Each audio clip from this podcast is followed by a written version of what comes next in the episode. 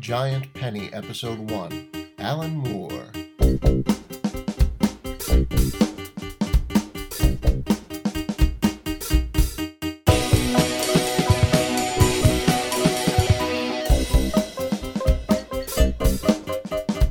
All right, welcome to Giant Penny, Episode 1. My name is Jason, also known as Doot.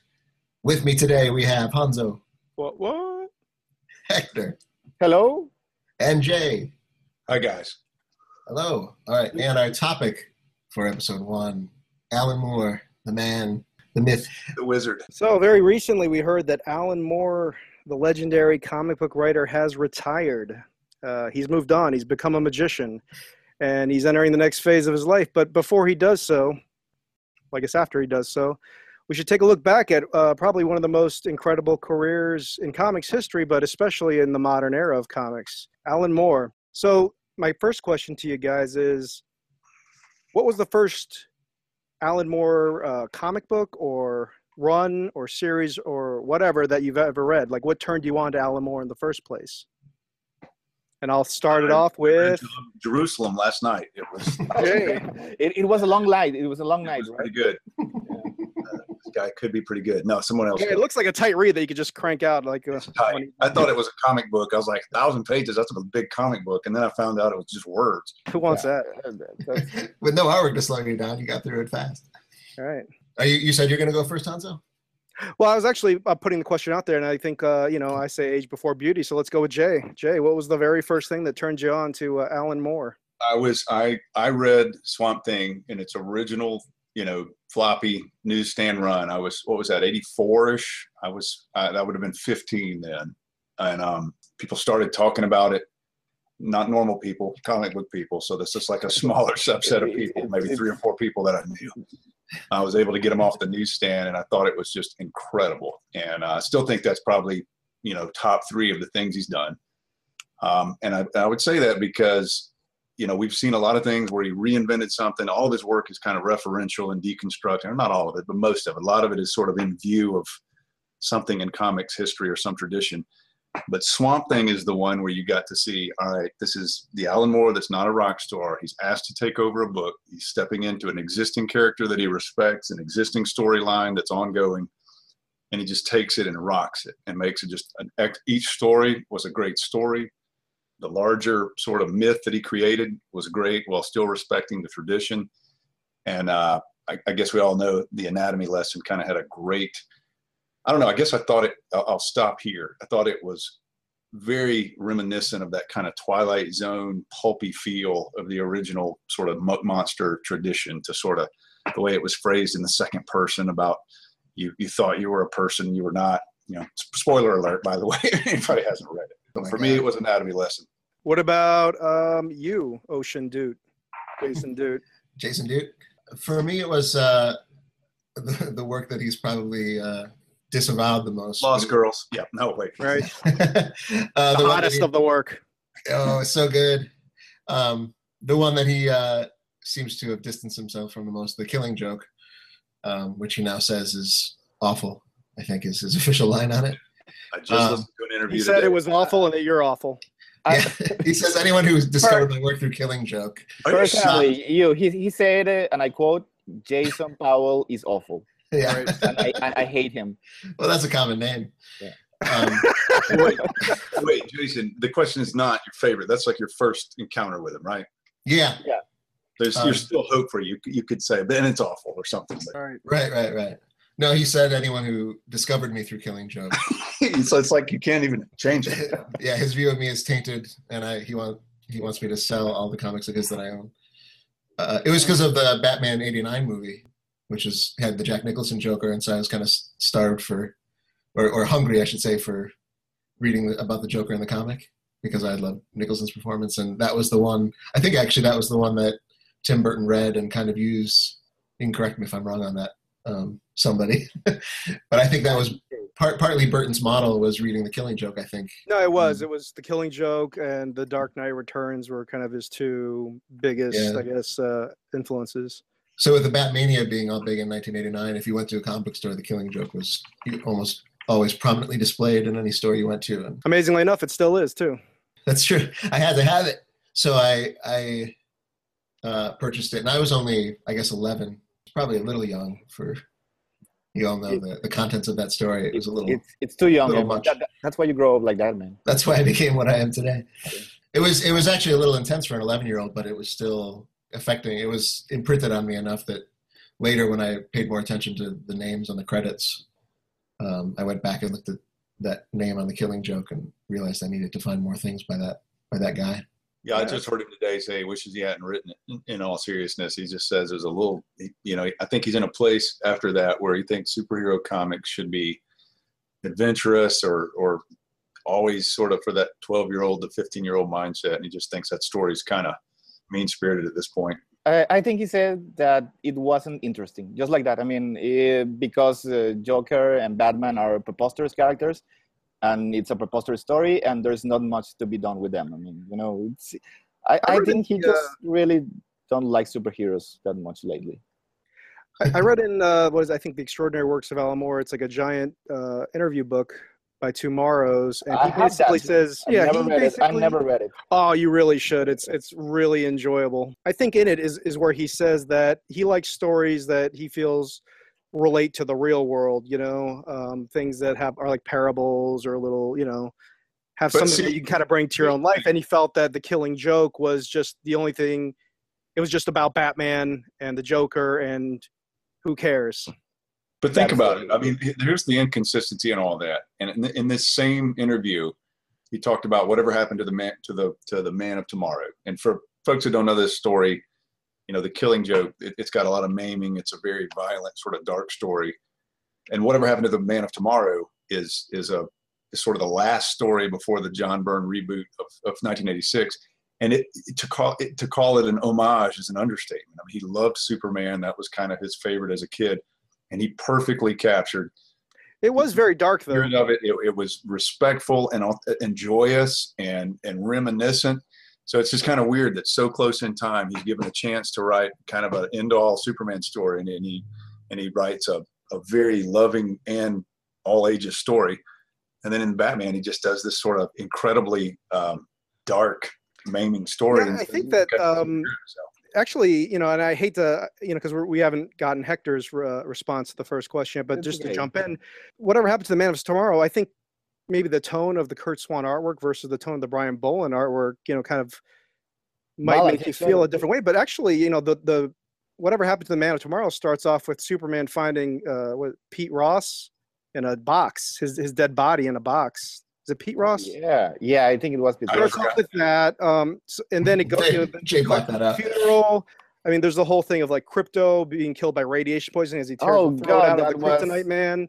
Well- Mr. Mxyzptlk is ripped in half between dimensions. It's it's still a fairly dark story, but just I think that Well, one of them is- artwork really kind of lessens a lot of the violence of the. Uh, of the I didn't remember all that, but it's not so much about how dark it is as much one of them is very celebratory of what Superman is, and and in Batman it's not, and he's given a reason why he didn't like it, as Hector shared. He's just like, I don't like superheroes, but he clearly did like Superman. That's what a great. Maybe he just doesn't like Batman.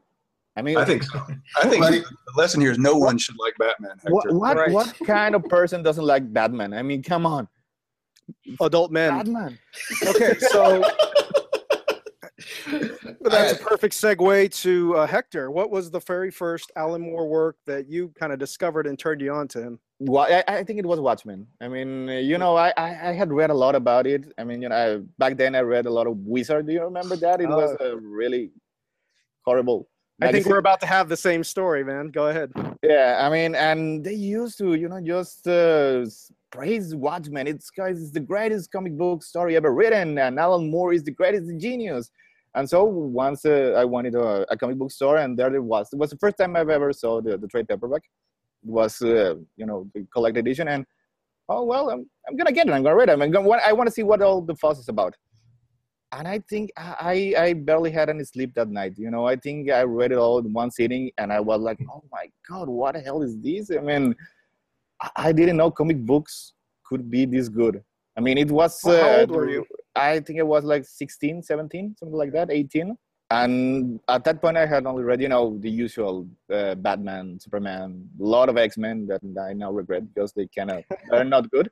And then I read Watchmen, and I see, oh wow, I mean, this is a, this is what the comic book medium can achieve. I mean, I, I need to know more about this guy, and I think he instantly become one of my favorite comic book writers. And I started reading all I could find about him, and it was great. I mean, to this day, I love Watchmen. I think it's still my favorite I have a very similar story, but I was a bit younger than you.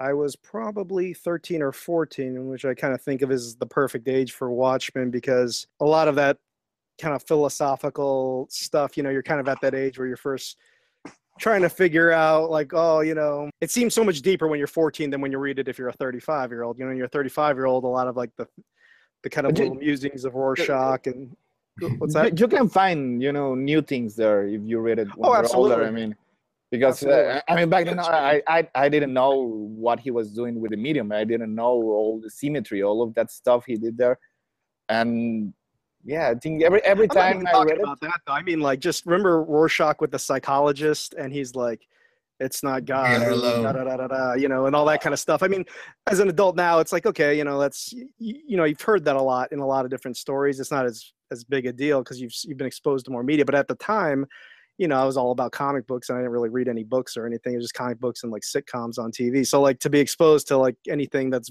remotely philosophical at age like 12, 13, 14, whatever it was, it was like a real epiphany to me at the time. I was like, wow, this is this is really different from you know, like you said, X Men or uh, yeah most of the other comic books we were reading. And and I had the same story. Like there was a wizard poll. What is the greatest comic book story of all time? Uh, Watchmen was number one, and Dark Knight Returns was number two. And I I visited my aunt in New York City that summer. 'cause I was living in Panama at the time.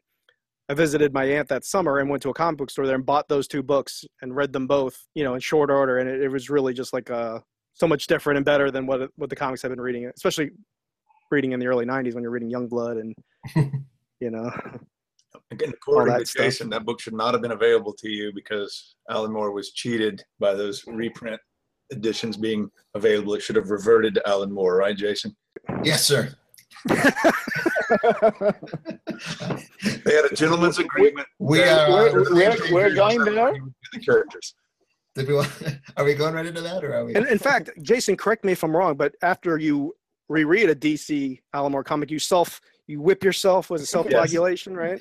I do. I As you do. read it, He I, uh, secretly, he secretly because it's so good, it, before it just hurts good. I am boycotting DC after I get Right. um, the final Smallville season 11 trade paperback. Of course, I will start the boycott after that.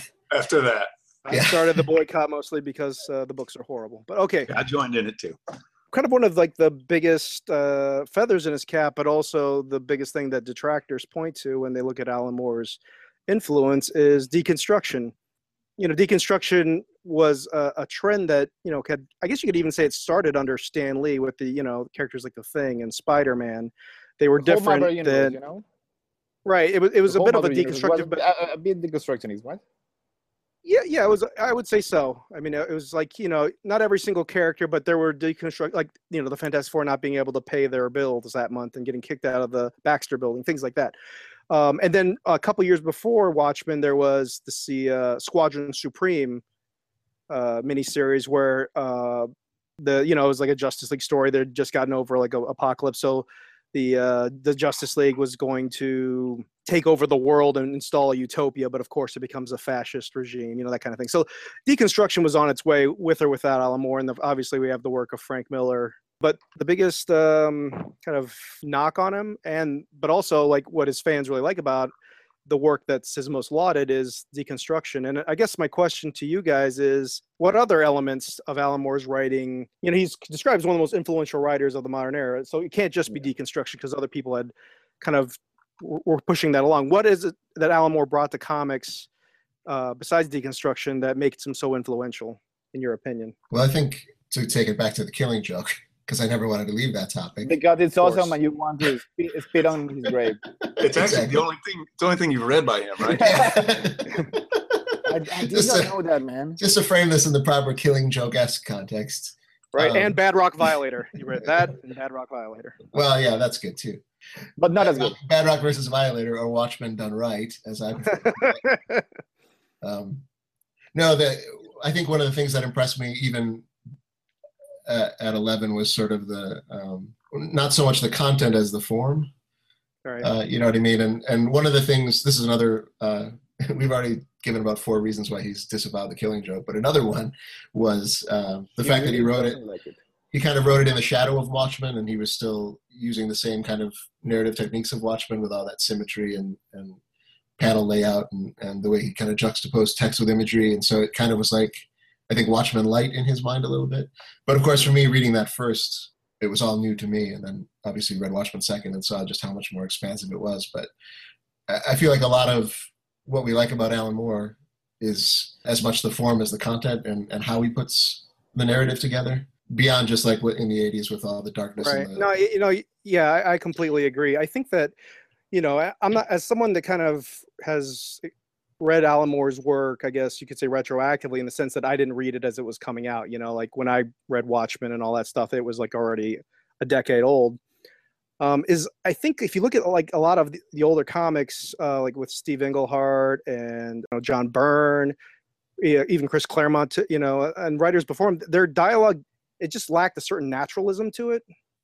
You know, it kind of felt uh, a little stilted, you know, and even someone as good as Stan Lee, you know, it wasn't like they weren't writing in a way that I, I don't think they were trying to be completely natural. I think it was a stylized type of writing to convey a lot of information and uh, a lot of know, exposition. They, they were Right, very exposition. in heavy comics back then. yeah, it was very kind of there wasn't really a lot of subtext to it. It was like this is who I am, this is how I feel. I'm explaining it in this way that in real life people don't. There wasn't a lot of banter to the dialogue unless Stan wrote it. Um, but you look at a lot of the guys who preceded Stan, they didn't really. That was one of the things they never really were able to capture about his writing style. People felt very natural. Conversations felt natural. It's just there was a sense of naturalism to the way scenes happened that really I thought not many writers up to that point in comics, even very good ones, had. And I think it's something he's popularized uh, because you see it since then. You know, you see guys like Brian Michael Bendis and uh, Mark Millar. Yeah. Their dialogue is all very natural sounding. so you're talking about alan moore's dialogue was more natural than the ones Yeah, that then the before, huh? precede guys that preceded him. Not that they were bad, but Yeah. just that they. It seemed like he was going for a more believable, natural sound. I guess no, I guess sounds the wrong word, but it just reads more naturally. I think. Reads more because uh, when it's spoken out loud, it doesn't sound so natural. See Watchmen movie, it kind of. When Well, I think true. the actors have a little uh, something to do with that too. But Yeah, maybe I- the, the, the director who directed that, I, I don't remember the name. I think I'm looking uh, a guy named Martin Scorsese. uh, that that that guy's awesome. I think you won Best Picture for Watchmen. Just Uh, to the listeners, I'm the only one of this panel that likes the Watchmen movie. I think it was good. I would be interested. in Jason, do you think? Are you just quickly on the Killing Joke? Do you come down on the side that Batman killed him, or? or not? uh, I come down on not. all right. or, Um, or the right side because Batman the did right not side. kill the Joker. right. because like there's this idea that he was like strangling him in the silhouette in the last panel, but unless the Joker's neck is inside his torso, he's not strangling him. His, his I- arms are clearly on his. What, what kind of hack could come up with that theory? I mean, come on, it's it's it's horrible. Scorsese. There's a- Scorsese. Right. Uh, the man, damn, that Scorsese. Are you referring to Kevin Smith? It I, was I Morrison. think it, it, it was a, a, a bald guy, you know, It was Morrison, I believe. from, from Bald guy. Yeah, Donald that- that- Trump. um, Brian Malcolm Bendis. You, you, you, I don't was, know. he I the mean, one that, was he the one that uh, performed here? I thought it might have been Kevin Smith. I don't know. I, I think the theory it's, it's Grant Morrison's. Yeah, There is the title. I mean, it's it's halfway there to killing the Joker. It's like the Killing Joke. but So- it's a, it's, it's a metaphorical. You know, it's it's not. Yeah. And why Oh, would they I- leave the why would they leave off the R off of Joker? I think the Killing Joke is clearly about it. referring to the guy that he bought the uh, fare from. You know, he killed the guy with the needle. Yeah, that guy that, def- no, I don't think that guy died. That's a weird. that was a pretty pivotal character. Maybe he was just super happy. building off what Jason said, though, I would say this: my favorite um, thing about Alan Moore is not the deconstruction; it's the it's the way when he comes to something, even when it's a material that people will later say, "Well, he was deconstructing this or that." It's that he displays such a love and understanding for what it was to start with. In other words, he doesn't come and say, "I'm going to show you how."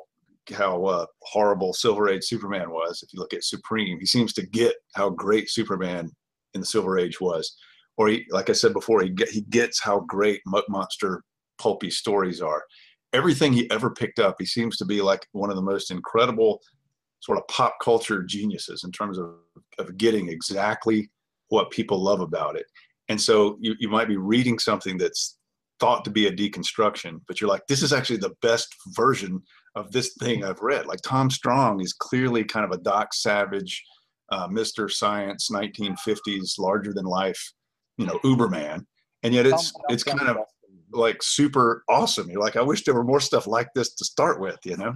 Right. Yeah. No, you're, you're 100 percent right too. I kind of think of uh, his work on Supreme and that whole idea of the supremacy, and you know, you know, it didn't really occur to me until you just said that. Well, that's one of the things, one of my favorite things about Superman is like how many different versions of Superman there are. I like the Siegel and Shuster version. I like the animated versions of the movie. And it's kind of like he managed to like, oh, like, wouldn't it be cool if all the versions of Superman lived in this limbo and they were all interacting. And it's kind of like, you know, you're right. I mean, it's something I don't think a lot of people were necessarily even conscious of as being a strength of Superman, but Alan Moore kind of picked up on it. And uh, I think that's why that run is is one of my very favorites. Yeah. Yeah, everything you read from Alan Moore, you're like, I never really thought about this, but that is one of the great things about that. You know, That's true. Yeah.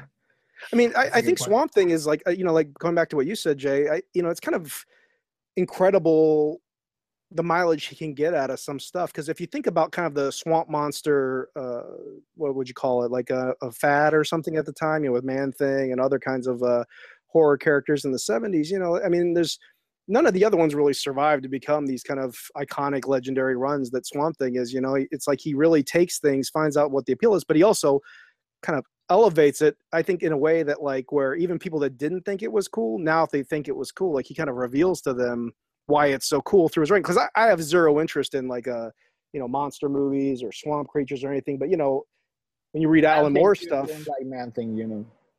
i'm Man sorry Thing. Man thing you don't like. Man thing.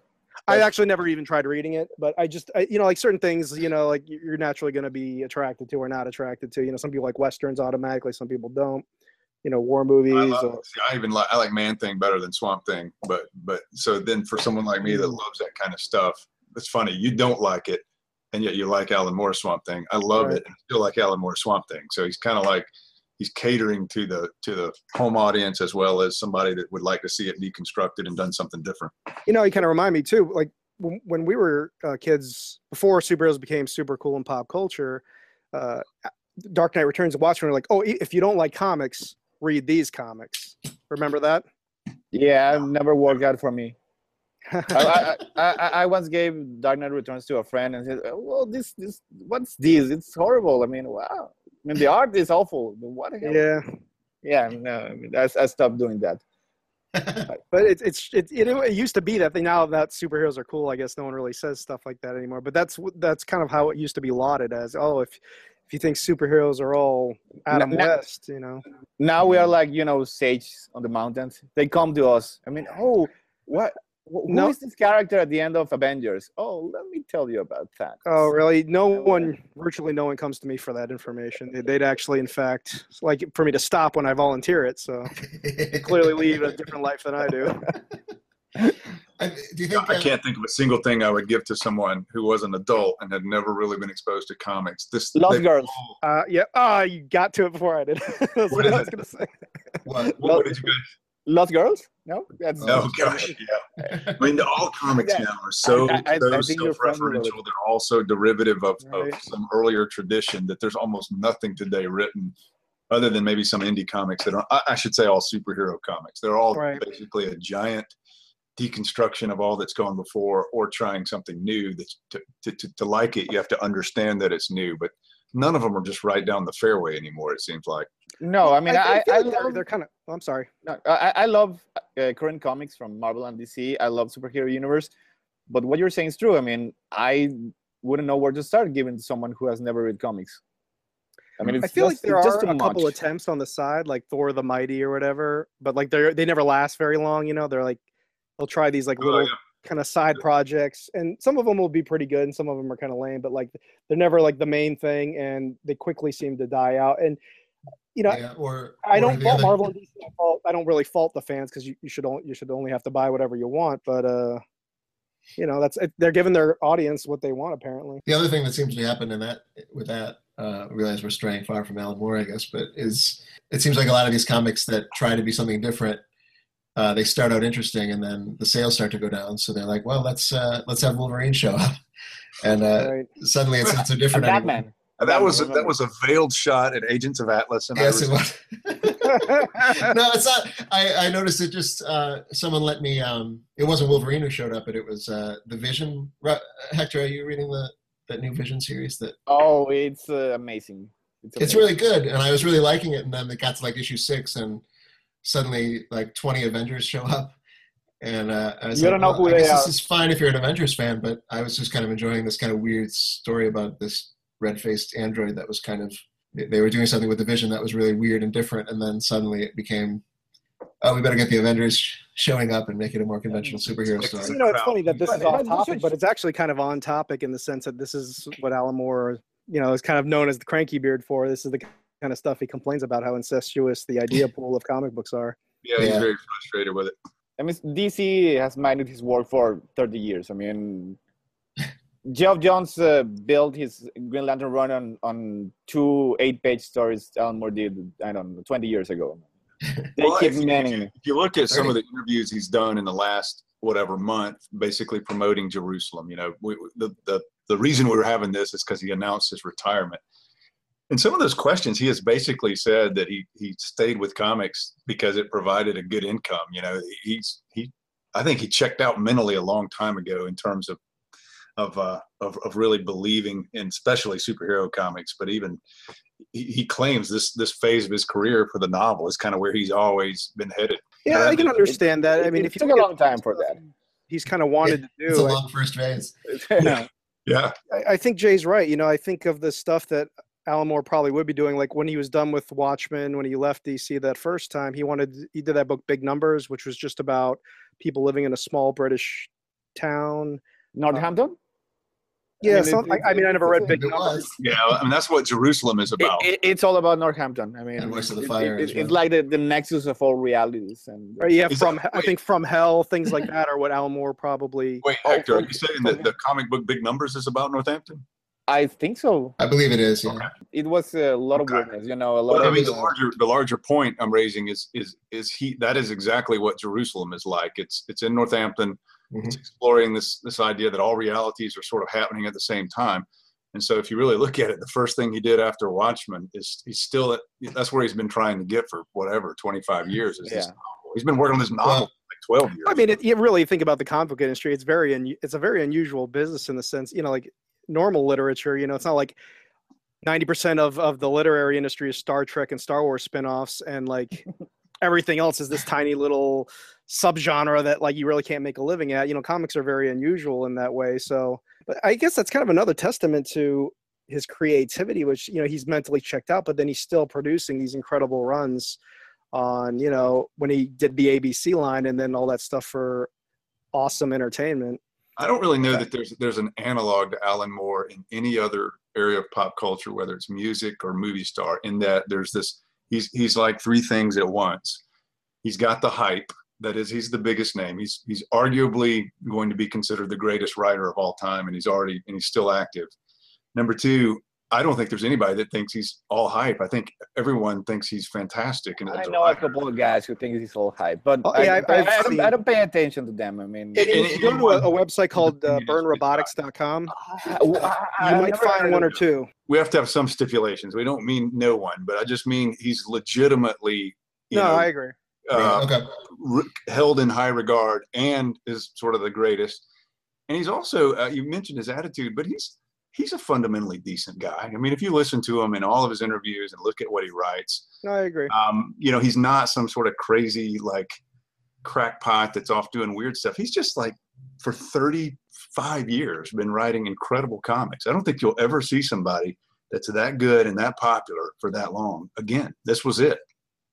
Yeah, I think, he, probably. I, I think he, he plays a part, no, in, in, in his interviews. I mean, he's he's just acting a little bit. I mean, like like a cranky cranky old guy, and You know, I. I listened to a podcast uh, several years ago. Um, not as good as one. Alan Moore, like, and he struck me as an extremely humble, down to earth guy. He just, you know, they would praise him to the heavens, and he would just, oh well, thank you very much. You know, I don't know about all that. You know, da da da da da. kind of, you know, like very kind of, you know, almost um, small towny in a way. You know, and that kind of, oh, oh, please, you know, go on. You know, that kind of thing. Like he didn't really seem to be buy into a lot of his own hype in that sense. I'm sure he he's he knows what he's accomplished and he knows how his work rates to his peers, but at the same time, I, he doesn't strike me as a guy that makes him think that he's better than other people because of it. You know, some creative people they're they they they're very lauded, they're very famous, and then they get this big head about how little bit of an ego, you know, and yeah. It seems like whenever he does do the egotistical thing, it's usually a joke or a.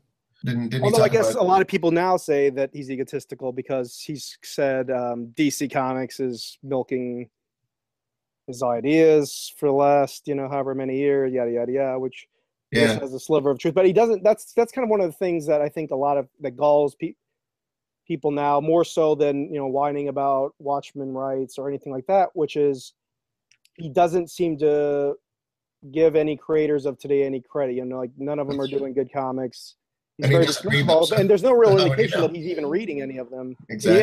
Yeah, I think it was uh, Jason Aaron, the one who took Mhm. offense at that. You know, when he said that uh, they are all, you know, following his his footsteps, and he said, "Well, no, we are also writing some good comics. I mean, and you don't even read them." But I think they take his uh, statements a bit too seriously. I mean, Alan Moore, as Jay said, he strikes me as a really good guy. I mean, he is just asked this question over and over again, and he answers them as as well as he can. And he he doesn't like the way the industry is now, but he's just gonna say it. He's just not very diplomatic. He doesn't sugarcoat things, and you know, occasionally he's a little bit. Um, the, the thing I would say gets the closest to me for eh, not not portraying a good person is when he's kind of ungenerous to his collaborators. Sometimes when he kind of, um, you know, suggests that if you cross him, you're dead to him forever. He, he That doesn't, you know, weird. he doesn't seem to be able to get over stuff. He He's has a long in he, he really willing- doesn't get over stuff. Yeah. he gave i'm sure that those royalty checks from that watchmen movie were not small and he was i'll just give them to dave gibbons i don't care but then like he's like all he told dave was like okay well just at least make sure you thank me Yeah. which okay but then i guess dave either didn't or didn't to his satisfaction and now And dave now he- gibbons is apparently dead to him which and you, it's it's not just like it's isolated to Dave Gibbons, you know. It's it's goes back like that's why 1963 was never finished. I think what is it Steve Bissette? Steve Bissette. Yeah, was, he uh, Bissette, Yeah, like, I don't know. He did something to piss him off. You know, I, I guess we have Jim Lee to thank for that series never concluding because he, it was supposed to end with an annual issue, and Jim Lee jumped in there. and, Oh, let me draw it, and Alan was like, sure, you know. And then by the time you know, Jim Lee probably ever was going to get around to it, not that he ever was. Uh, Alan Moore probably was like, "Oh, are we still even doing that?" You know, he kind of Yeah, moved but what- on. but they had the falling out with with Stephen Bissette. You And know, falling with you, know, I mean, you got to be able to bury the hatchet on that. It makes me think there is a flaw underneath there. There is. He Beard, there's a flaw. I think he seems Well- a bit thin-skinned uh, about. But who among know- us is not does not have someone that's dead to us? Well, I mean, I'll say said right now, that? two of two of you are. I won't say which two. I'm not. I I know I'm not the one. Okay. Well, at least I'm me gonna and you, say- Hector's right, and that's all I'm going to say. I'm crushed. All right. well, I, I'm still trying to figure out who the other two could be then. Yeah. All right. Um, so, you know, getting back to the idea of being criticized for starting deconstructionist trend in comics that culminated probably at its peak in like kind of some of the very shallow takes on deconstructionism that we saw with like, you know, Image Comics, um, Spawn, and, you know, some of those other types of dark characters. Um, afterwards, he said he felt like an immense regret for those deconstructionist books, and he tried to start, or at least be one of the earliest guys, along with Grant Morrison and Mark Waid and Kurt Busiek, as uh, part of the Reconstructionist effort of bringing fun and heroism and optimism back to comic books. You saw it with, you know, Supreme, Tom Strong, Top Ten, Promethea, et cetera, et cetera. Do you guys feel that those efforts were successful? Like, Like, do you feel like, do you mean- or do you feel like deconstructionism still rules the roost in comics? I Uh, think well- that they they are now part of the tools uh, comic book authors have. You know, I mean, you can really unring that bell. Now, some comics are gonna have to be deconstructionist, but I think he personally succeeded. I mean, that's that's the the one thing, uh, one of the things I love most about Alan Moore, I mean, the scope of his craft. You know, uh, Watchmen it's very different from Tom Strong. Tom Strong is uh, very different from from Hell or from League Extraordinary Gentlemen. I mean, all these works they are, I know, miles apart. They are different, and they all have a glimpse of something bigger. I mean, he is really good building uni- universes. I mean, in in Watchmen, in 12 issues, in 12 issues, he he created a whole universe of superheroes. And I mean, uh, DC Comics haven't been able to do so to do so in five years after Rebirth, and Alan Moore did it in 12 years. I mean, that's great. I mean, that's that's the thing that sticks with me when I read Alan Moore. You know, you, you kind of hit on something too. That one of the reasons I think Alan Moore, you know, kind of brings that kind of extra quality to the books he does, which was, you know, Dave Gibbons has talked about it, and so is he about approaching Watchmen not as a superhero book, but as an alternate history science fiction book. You know, and having kind of that perspective you know so like you know they created that whole fault you know like if there was a superhero then it you know batteries like what was it jay like they, they something about batteries changed like you didn't need they had batteries that could run forever because he could um generate some element that in nature doesn't occur I don't remember that. he was talking he was talking to hollis mason at like a you know Oh, the one of those suit and tie deals and he was Yeah, yeah. Yeah, yeah, yeah. Hollis mason was saying oh cars will always need to be fixed and he kind of like basically took his legs Uh, out from under him by saying like oh i'm inventing a battery that will you know, Yeah. It was uh, Doc Manhattan, right? He said something about that. Dr. Manhattan could synthesize Yeah. some sort of material that Yeah. was needed for rechargeable cars or something. Yeah, it was Um, like basically a material that's so rare in nature that you couldn't mass produce batteries that way, but because he can synthesize it, all things. So I mean, it's that level of thinking, though. You know, like he, he- to to do something like that, you have to kind of have the creative approach of like, you know, I'm going to create an alternate history. How would a character with this level of power affect history? Then he has to have the the brain power to know about like, you know, oh, this is the element that can, you know, that is rare that can create these batteries. Well, that's so part of that's part of the Alan Moore thing. Is I think the the vast vast majority of writers in comics today and going back 20 years are not nearly as well read or nearly as smart as Alan Moore. And so when you start looking at his work and going, yeah, why don't more people kind of approach it the way he does? Well, I mean, he's just he's got sort of the brain power, and he's he's kind of read everything of consequence in the 20th century, so that everything he writes is kind of in full view of all that went before. He doesn't deconstruct or touch anything without you know doing it nimbly. Most of what he does, just you really couldn't repli- replicate it because it's just he's a genius. I imagine him, you know, sitting in his house and it's just full of books around, all around him. Yeah. I think he's confirmed that actually yeah, in interviews. I don't think he's is much- unfamiliar with anything that's cool at all that's that's transpired since World War II in pop culture. I don't think with it. He knows Yeah, everything. I, I, I think he, he heard there was something called Harry Potter and he hated it and he said so in Century in, in the last volume of, of League of Extraordinary Gentlemen. But uh, yeah, in general, I, I think he's a bit behind the times, just a little bit. and, and Alan Moore talks about this about how you know Watchmen may have started a trend that he himself wasn't happy with. We've all heard that that it sort of ushered in or was part of ushering in a deconstructive dark era. But I mean, really, what it is is a bunch of lesser artists just trying to go. Maybe I'll try to do what Alan Moore does, and See, that, that's a great point. I mean, about can, what it was he was doing. I mean, can we really blame him for being great? Yes.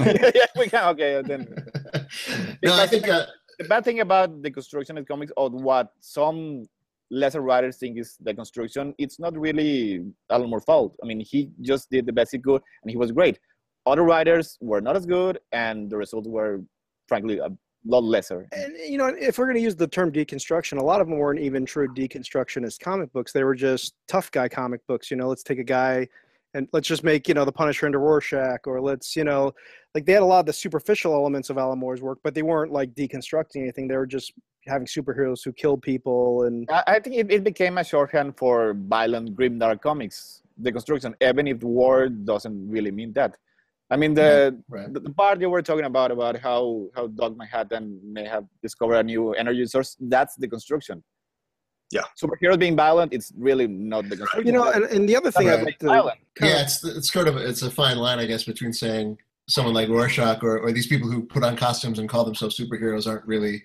that doesn't make them heroic, and then taking from that, oh, a guy with a big gun who shoots people is Yeah. also deconstruction. Well, and- one and, is you know, deconstruction, or one is I don't know if deconstruction is even the right word. It's just sort of looking at the the trope Well, from a different angle. and not to split hairs on the well term. that's a construction because, man deconstruction only goes so far, but it really is kind of deconstructionist because what had never been that that question was the the so-called morality of force. We for 40 years it was accepted that the good guy pounds on someone and that's okay. And there's there's always uh, some lesser voices that said, you know, that's a proto-fascist kind of thing, an affirmance of the, the prevailing order with brutal force and that there was never any really kind of questioning of of why it was okay for these these costume people to clobber people and affirm the existing order and never deliver any so-called social justice. Yeah. And so one way to deconstruct mm-hmm. is to say let's let's make them a little bit more of a of a murderous SOB, brutal. Let's kind of reveal that someone would have to be kind of a brutal person to do this or a deranged or obsessive person. So really you're, you're right that it's not it's not an intelligent deconstruction but the whole the whole idea of portraying a superhero as a very brutal and obsessively violent person is, is kind of inherently deconstructive. The, the question know, itself, I think, it's, uh, Okay. it's the constructionism. I mean, the question, I mean, is this the morality or this the ethics of the superhero? That questioning that is the construction. It, without that essential part, I think it's just violence. It's just mindless violence. It's just you know. It Well, is. I, I kind of wanted to, to also say that um, you know we're talking about comic books as if they're this kind of insular thing that doesn't have contact with the real world. But one of the things I kind of look at, uh, you know, with the rise of pot characters like Wolverine, Punisher, you had corresponding characters in Hollywood. You had Dirty Harry, Rambo. You know, like characters in pop culture in general were becoming a bit darker than what they were in the 1960s. Um, you know, people really. I, I remember reading an interview uh, with Alan Moore, or not Alan Moore, but Frank Miller, basically saying uh, this was in the 1980s, but he considered Dirty Harry a, a truer superhero than Batman or Superman at the time because Dirty Harry was tapping into something the public felt very deeply about uh, criminal justice, rightly or wrongly. So um, that kind of has to play a part into too. If you know, if Rambo's popular in the theater, just like there were Shang Chi comic books to popularize on Bruce Lee or Swamp Thing to popularize on monster movies, surely some of these violent superheroes were kind of cashing in on a craze of uh, more violent heroes of the cinema. No question. And Dirty Harry was accused of being a, a fascist, and, and all these same things were raised. Uh, and it's really different though because Dirty Harry portrays it that way, and also it's portrayed in a loving and affirming way in that movie. So people had a problem with Dirty Harry instead of having it be um, something that said, "Hey, police are more brutal than they should be," and here's this guy. I mean, they, there, there was clearly, you know, a John Milius kind of writing going on there where it was affirmed, whereas Watchmen's really not affirming it; it's questioning it. You know? Right. I mean, really, Dirty I, Harry. I guess that's kind of like that's kind of my point was that like we are talking about whether things are deconstruction or not. Like a character like the Punisher, unless it's kind of Garth Ennis, where a lot of it's irony. Uh, for the most part, it's it's played pretty straight. You know, the Punisher is a bit deranged, but he's doing the dirty work that you know society needs to be done that the system won't. You know, that's kind of portrayed in that way. You know, kind of uh, you know, he like Dirty Harry. He's he's a hero, and even though he's, his methods are dirty, uh, we need a hero now that can fight the bad guys on their own terms. You know, that kind of a mentality. So I don't really think of that as being that's a reinvention maybe, but I don't really think of it as being a deconstruction in the same way that Watchmen is or Marvelman. Yeah, you're right. I put that in a different category. They just comics also got more violent and everything, but well, One thing about to get to the question of the whether the reconstruction was successful, because this is a thing that always strikes me about comics like Supreme or Tom Strong or uh, Promethea, is that pretty much in all those cases they they're billed as superhero comics, and the the super part is kind of accurate, but there's not a huge amount of heroing going on with a lot of those characters. I mean, Supreme especially was. Um, let me give you a tour of my fortress and all my cool souvenirs, and They are not really, you know, chasing was- chasing criminals or hell, stopping bank robbers and that kind of thing, right? Yeah, fighting bad guys, it's in there, but it's it's such a small aspect of it. And I think I read an interview where he talked, where Alan Moore talked about that was because when he was a kid reading Superman, the more interesting thing to him was the fact that he had a Fortress of Solitude and a dog and and the bottle city of Kandor. It wasn't the fact that he was super strong and could beat up people. Who, Well, and see, that's the way that things are today. I, my biggest problem with superhero comics is they're not very heroic, Hmm. and most of the fan base is about the costuming, the trappings, the oh, this is cool. This you know this this character, this this is the deal with this guy, and this is his origin. Now the movies, conversely, to me, are always very heroic, and the public responds. But the comics are it's almost like a like a cosplay club that's just sort of, you know, just sort of reading the latest exploits. It's it's more like that Supreme you described. They, there are, I guess, elements of heroism in the sense that, like, you know, but they're always off to the side. Like, you know, you'll start an issue of Daredevil, and he's just wrapping up beating up a bunch of bank robbers or something, and then we get on to the actual story. You know, like it's not really the Which central is Matt part. Murdock's love life or something. right? Yeah, Well, Matt and, Murdock's you know, love life, or like a, right. And, and also, ballpark. I'm not really complaining that they don't like put heroism in like an ingredient, like show something heroic, as much as they don't succeed at being a great and moving heroic story. They, they're that's the the backdrop of it because this guy is a superhero, but the the the real uh, thing that the writer seems to be pouring himself into is the sort of soap opera aspect of it of what's going to happen to this character you know what's going to be the change to this character who's going to put on the costume of this character and you know i want to read a story that just really makes me soar with just the sacrifice or the heroism or this is why this guy does it you know I think they do. They they just take uh, a, a long while to get there. yeah it's I really drawn that- out yeah that that's that's that's the difference because uh, you know in the 80s or 70s you could just pick up any issue of the of the rags and ah, there will be the great moments of heroism now it takes i don't know 12 14 20 issues to get that but i mean recently i read a, a, a mighty avengers run the, the second volume that's another thing because third fourth volume it's it's a little bit uh, complicated but I read that uh, that uh, run, and it was great, and it ended with an amazing moment of heroism, of sacrifice, of you know the greater good, and it was beautiful. But it took me, you know, 16 issues to get there. You know, this is And- actually yeah.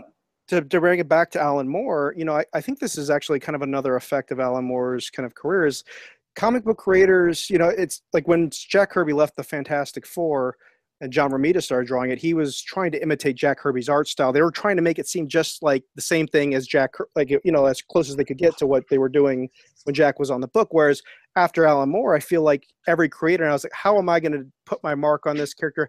What am I going to do that's going to be different from every other creator who's ever, you know, like it's not enough just to do like solid Spider-Man stories in the way, in the classic way. It's like you got to reinvent Spider-Man. You got to have a new angle on Spider-Man that, you know, like it's kind of like the J. Michael Straczynski thing, you know, with the spider totem. Like they always have to have some kind of an angle on the character instead of just doing, you know, kind of continuing Ditko and Romita and Lee's kind of initial concept of the character. And I think that, that can I, I, I do think that kind of comes from Alan Moore, you know, with Marvelman, Swamp Thing, Watchmen. You know, like he kind of comes up with these.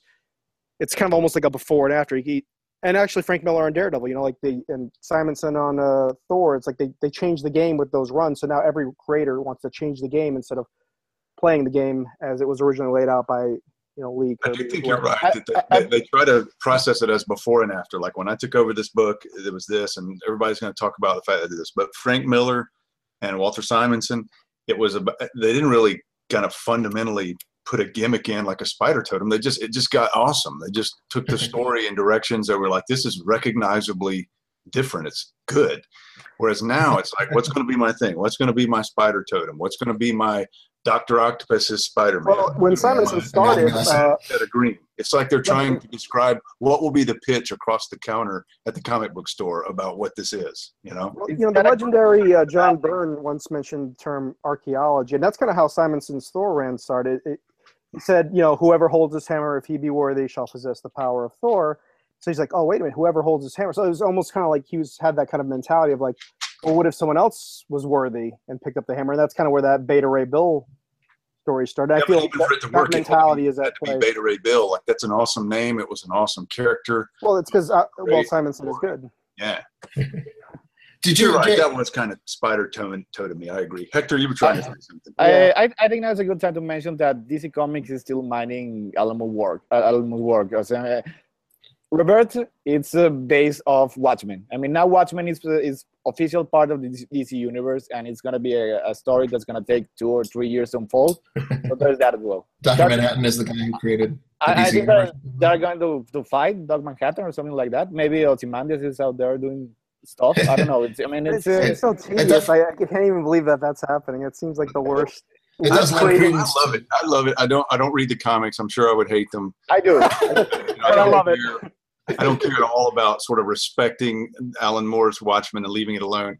But to me, Watchmen, and this is true of the movie and the series, the pivotal moment for me, the, the greatest, most connective moment for me, there, there are probably four or five, is. Dr. Manhattan on Mars where he just has that epiphany about what what creation is about. When he just You'll love it. Yeah, I mean they they are When he is going back to, the, to that moment over and over again. Well, that's what I'm saying. Is it, it's building on that because he's overcome with just incredible emotion when he realizes It that of all the never ends. gadgets he's built and the clockworks, he's never sort of ordained a story, kind of like you know I believe God has in the universe, in the sense that he just realizes how sublime that is. That this this daughter of, of the comedian and, and all of this, and he's overcome with it. And of course, at the end, he says, "I think I'll go create some more worlds," and he realizes that the ultimate sort of creative reward would be to create entire universes of events and just enjoy enjoy you know those kinds of stories coming together. He's kind of But become a full version of god and it's kind of what i think our god has done. You know i, I know there's probably difference of opinion but i think an ultimately creative omnipotent being would ultimately come to the conclusion i want to create universes where awesome stories happen Uh, yeah, that's not exactly what Doc Manhattan did. What he did was screw up the DC universe. So right, he- exactly. That's that's the problem. which I don't care about. I couldn't care less about the Disney universe. So it was, it was all worth it just for me to I- have that one moment of enjoying the idea. But but I care, Jay. I care. I, I still care. I know, but that, that's what that's, That's- what's I, and you kind of that's see your Alan Moore's fault, point when he complains about modern comics is that like, you know, that's that's what they're that's what they're gonna do with it. You know, like you you just said something that like you know if you just pitch that idea like Grant Morrison, Warren Ellis, any number of guys, they probably could have something really interesting and creative with the idea of Doctor Manhattan going and creating these new world da da da da.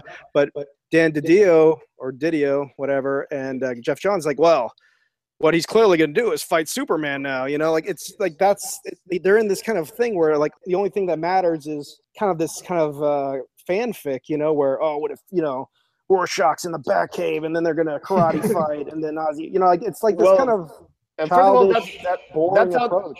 that sounds awesome. I mean, Roar, Rorschach fighting Batman in the Batcave. Oh my god! I mean, I'm just picturing that in my head. And Would they possibly hit a giant penny if they did? You know, if it's Alan great. Moore's listening to this podcast, he just dismissively stroked his beard at that very, I mean, it's great. idea. My problem with with uh, what this is doing right now is that they are practically bl- blaming Watchmen for their horrible comics from the past few uh, five, six, six, six years. I mean, and I, I don't think that's fair. I mean, it's, It's not idiotic. Because fault, of Watchmen, we hired Rob Liefeld to do Hawk and Dove. You know? I mean, it, it, it, doesn't make any sense. I mean, the problems the DC Comics have, ha- have had for these past few years, I mean, have nothing to do with Watchmen. Watchmen's is the anti what they've been doing because they're, they're into these huge interconnected universes with all this continuity and fixing continuity has been the bane of DC Comics since 1986 it seems but like Watchmen is completely self-contained it's insular you know you, all you need to understand the entire Watchmen universe is to read that first graphic novel before the before Watchmen's and then go read about Charles. that's uh, that, that's essential. Before Watchmen, I mean, that's essential. We, we need an entire podcast dedicated to that. I, I, those are That's so episode two. unbelievably awful Great. in my opinion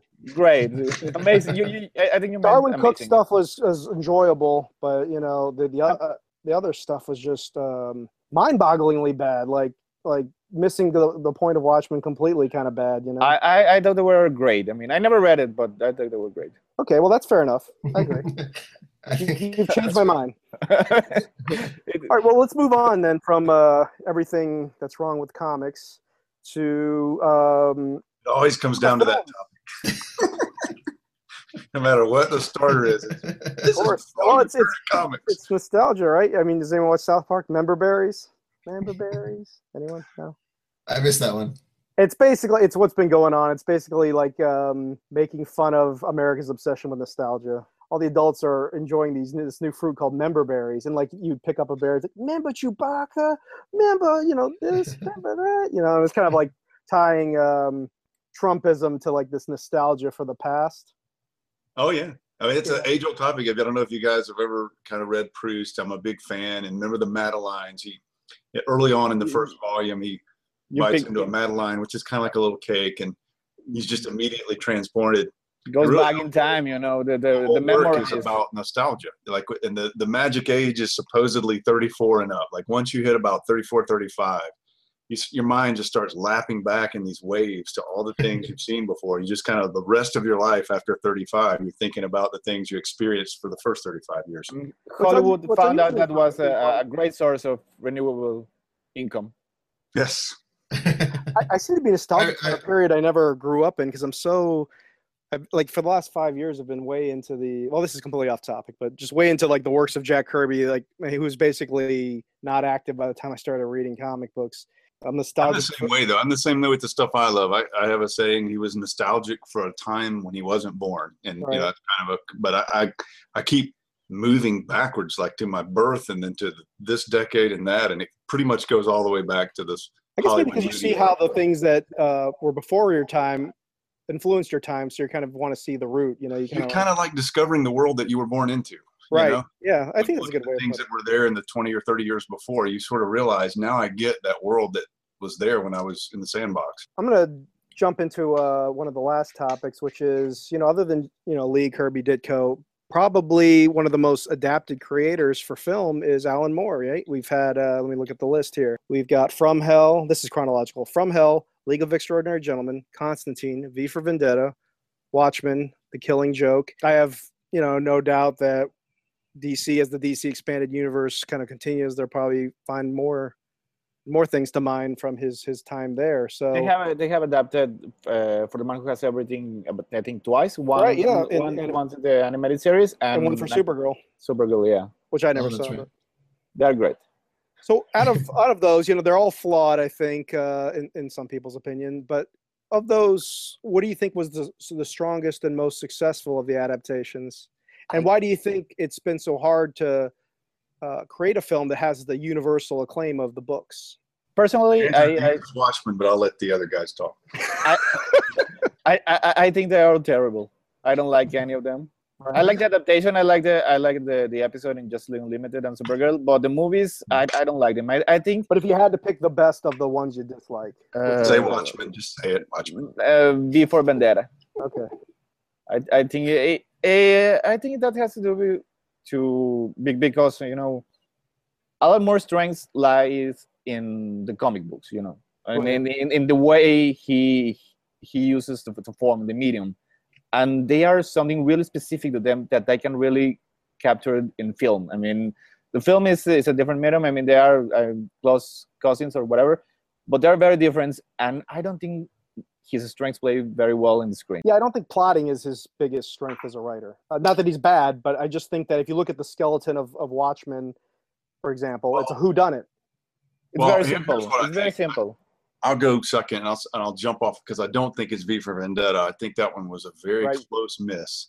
It was it was probably one of the From most hell. well well made pictures of Mhm. all of his adaptations. V for Vendetta, they're beautiful and just the cinema, just great in terms of the parts.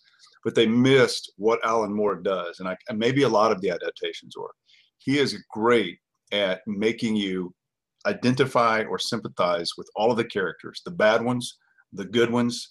You kind of sort of inhabit them for a time. When they made that movie, I mean, in order to do V for Vendetta, you, you you've got to understand that um, you you sort of identify with blowing something up for anarchy's sake, but you then you realize, okay, well, this is wrong. And you're supposed to kind of identify with the government and the law and order and saying you can't have guys going around killing people with bombs. But the movie uh, didn't do that. The movie had a very ridiculously over the top, sort of fascist war machine government with no sympathetic character at all uh, running the government. And then it, it just it, it it missed exactly what he had accomplished with V for Vendetta. It didn't have the balance. It Alan Moore kind of root explained for the bomber.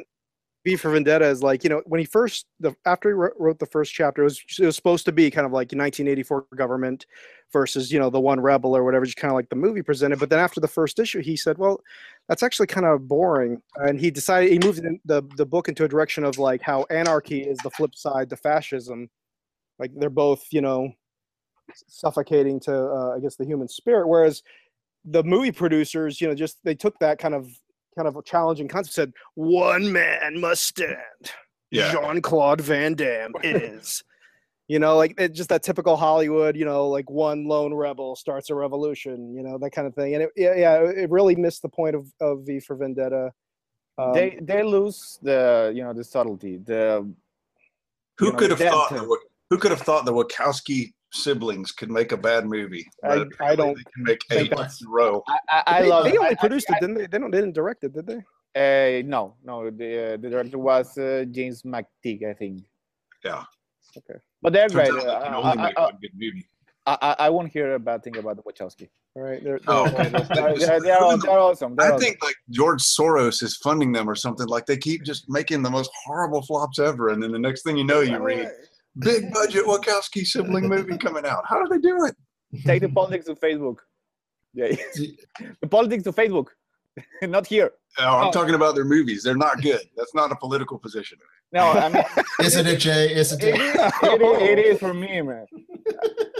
Jupiter No, but, Ascending. I, no, but I actually agree with every single word Jay has said about V for Vendetta. I just think that also applies to Watchmen.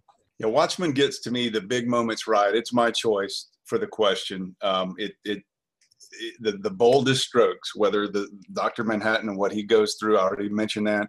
The comedian, it, it just nails kind of the casting was so perfect. Uh, Rorschach was was well done. There were probably six or seven moments that I really hated that I thought this, this just wasn't wasn't right. But there were probably ten or fifteen that were great and I, I would watch it again. I, I found that you know a movie that I enjoy to watch, and that's probably the pass fail test.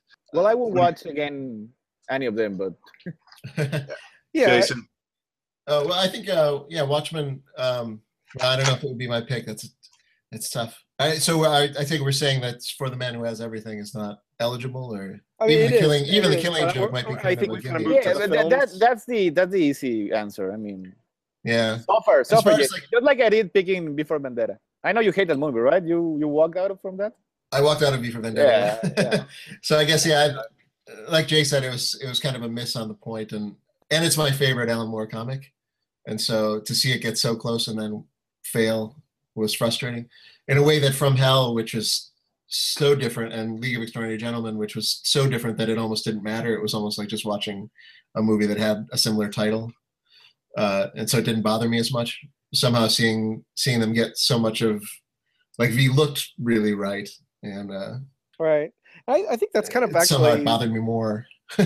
no. I, I- do think that bothers you more because if they're if it's just flat out horrible, like no one looks back at Superman three and said, "Oh man, if only you know a couple things were changed, it'd be a great movie." You know, well, Superman. I say 3 that. is- Oh, okay, well, no one looks at Superman four and says, there we go. you know, if uh, if only a few things had changed. And, and I think that's actually, you know, I'm going to pick Watchmen as well, just because out of all of them, it's the one I've rewatched the most, and I think it comes the closest in a lot of ways. But I, I think that's where the frustration lies. You kind of see, um, kind of, I feel the same way Jay feels about V Vendetta in the sense that they they had a lot of the parts.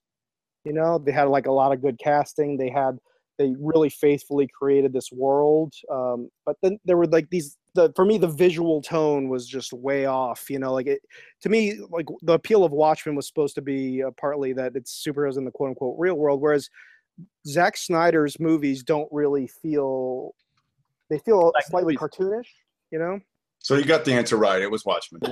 um, so I, I Um, guess if I if we're going to close off with a question what, uh, what is the meaning of life and please explain in 45 minutes It's all right there in Watchmen. Oh, one really short, real sweet top three Alan Moore works. Uh, we'll start with Hector. Watchmen, I will always love Watchmen. V for Vendetta and Tom Strong. Tom Strong. Okay. Jay, Uh, Watchmen, Swamp Thing, Tom Strong. good choices. Mr. Jason Powell. I'll go with uh, Killing Joke. Killing Joke. And before Killing Watchmen. Joke. Killing Joke tied for first. Now, uh, let's see. I'll go with uh, V for Vendetta, um, League of Extraordinary Gentlemen, and um, I'll go with a dark horse. I'll go with uh, the Ballad of Halo Jones. Oh, Whoa. Ah, classic, you Oh, know. Lord. Just to show that you know you're my Alan answer Moore. is Jerusalem. My my answer is Jerusalem. Okay. okay. I think it would have to be probably Storm, Colossus, and Kitty Pryde. So no, um, you know, Wait, I think, wait, you're crazy. uh, Can I change my, my answer because I wanted it to be Batman, Alfred, and Catwoman okay. on a Who- who- rooftop? Who, who would you most want to have sex with in order? Okay. I'm gonna, No, for, Alright. for me, Watchmen, Supreme, and um, geez, I guess I guess I'll say Tom Strong.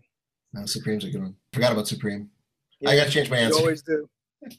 V for Vendetta, Supreme, and Halo Ah. Jones. There you go. Supreme and, and Tom Strong fought in my mind for a few seconds, and Tom Strong won. Tom Strong is the better, more fully realized Yeah. work, but uh, Supreme is, is Superman, and I like Superman. Yeah, and it, it still nags me that it never ended properly.